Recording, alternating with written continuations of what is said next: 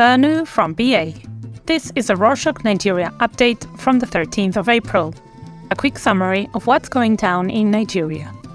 Now, Nigerian trained medical and dental practitioners are required to work a minimum of five years in the country to get a full license.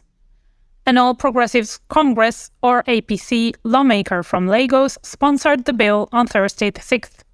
He said the bill is designed to amend the Medical and Dental Practitioners Act 2004 and to address the brain drain in the Nigerian health sector. Recently, there have been a lot of concerns over the relocation of many healthcare workers in Nigeria to foreign countries because of low pay and unhealthy working conditions. In turn, the large immigration has affected the country's health sector. On Saturday the 8th, the Medical and Dental Consultants Association of Nigeria said that the bill was unconstitutional and an example of modern day slavery. The body said that the bill contradicts the law, which permits freedom of movement and forbids forced or compulsory labor. Other politicians and human rights organizations have also condemned the House of Representatives' move. Meanwhile, on Monday, the 10th, the UK placed Nigeria on the list of countries that should not recruit health and social care employers. The UK made the adjustment in its updated Code of Practice for the international recruitment of health and social care personnel because Nigeria now falls under the World Health Organization's or WHO Red List. The Red List is the WHO's list of countries that are struggling with a shortage of health workers. Speaking of the WHO, on Saturday the 8th, the agency said that Nigeria needs to start allocating more funds to healthcare as the country's population increases. Walter Mulombo, the WHO country representative in Nigeria, said that healthcare issues should not be regarded as political choices.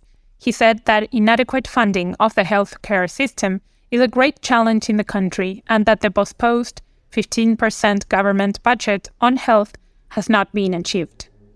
He said that health services should not be considered a luxury but a human right, especially as Nigeria is projected to have a population of more than 400 million between 2040 and 2050. It seems like there is a boom in the business sector.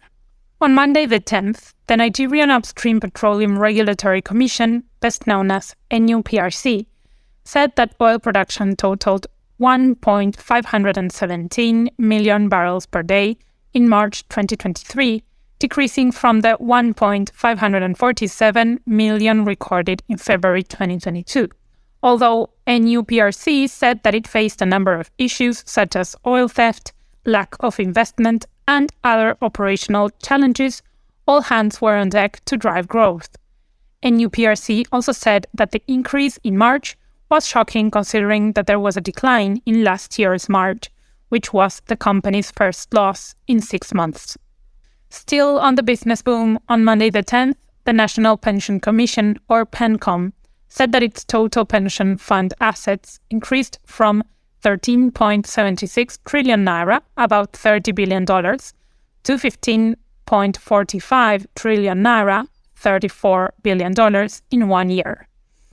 PENCOM also said that it had implemented several reforms, including the recovery of over 10 billion naira, about $22 million, of outstanding pension contributions and the payment of outstanding pension liabilities.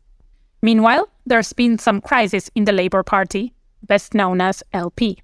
On Thursday the 6th, Lamidi Apapa, LP's deputy national chairman in the south, announced that he had taken charge of the affairs of the party. The declaration came after Julius Abure, national chairman of the party, alleged that thugs, aided by police officers, invaded the party's headquarters in the Federal Capital Territory and caused damage to the property. However, Abure blamed the alleged thug invasion on the ruling APC. A few days later, a high court barred Abure from parading as the LP national chairman. Since Apapa's takeover, there has been a lot of confusion in the party. Obidients, which is the title of the LP supporters, have accused him of being planted by the APC to negatively influence the party. On Monday the 10th, Apapa denied the allegations and the court asked Abure to step down as the chairman of the party.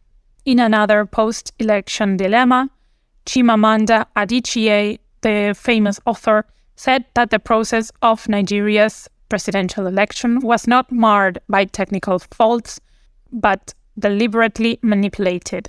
On Thursday the 6th, in a letter addressed to Joe Biden, Adichie said that the election was full of discrepancies and irregularities, which were all shunned by the Independent National Electoral Commission, or INEC.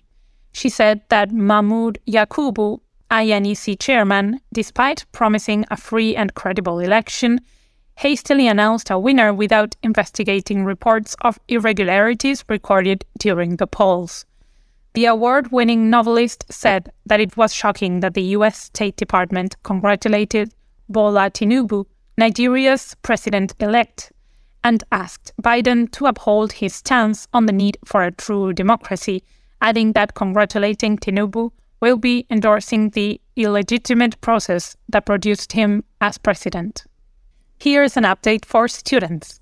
The Joint Admissions and Matriculation Board, or JAMB, has fixed the 18th of April as the new date for the 2023 Mock Unified Tertiary Matriculation Examination, or UTME. The rescheduling also means that candidates who were unable to take the mock exam will have another chance to do so. The board also revised the timetable for the 2023 exam.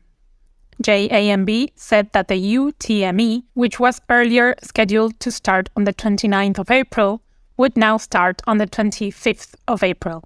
In other news, on Sunday the 9th, Bola Ajibola, former Minister of Justice and Attorney General of the Federation, died at the age of 89.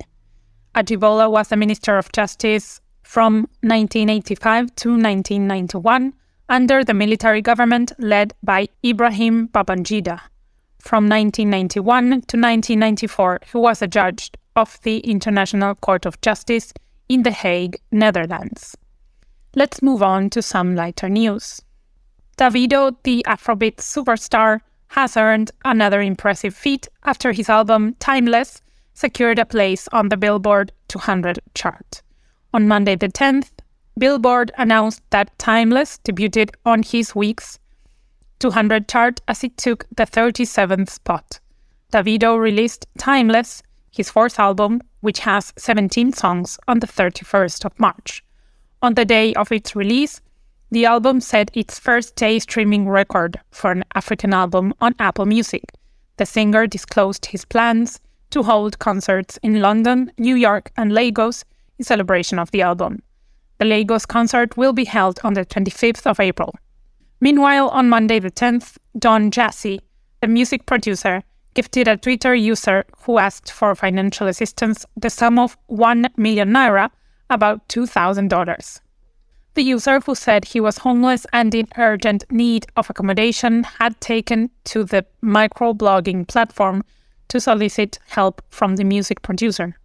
Don Jazzy expressed his sympathies and then proceeded to send the money. The music producer is famous for giving out cash gifts and other forms of assistance to people who express need. And that's it for this week. What's your favorite food? Let us know at nigeria at rorshok.com. Sai Gobe.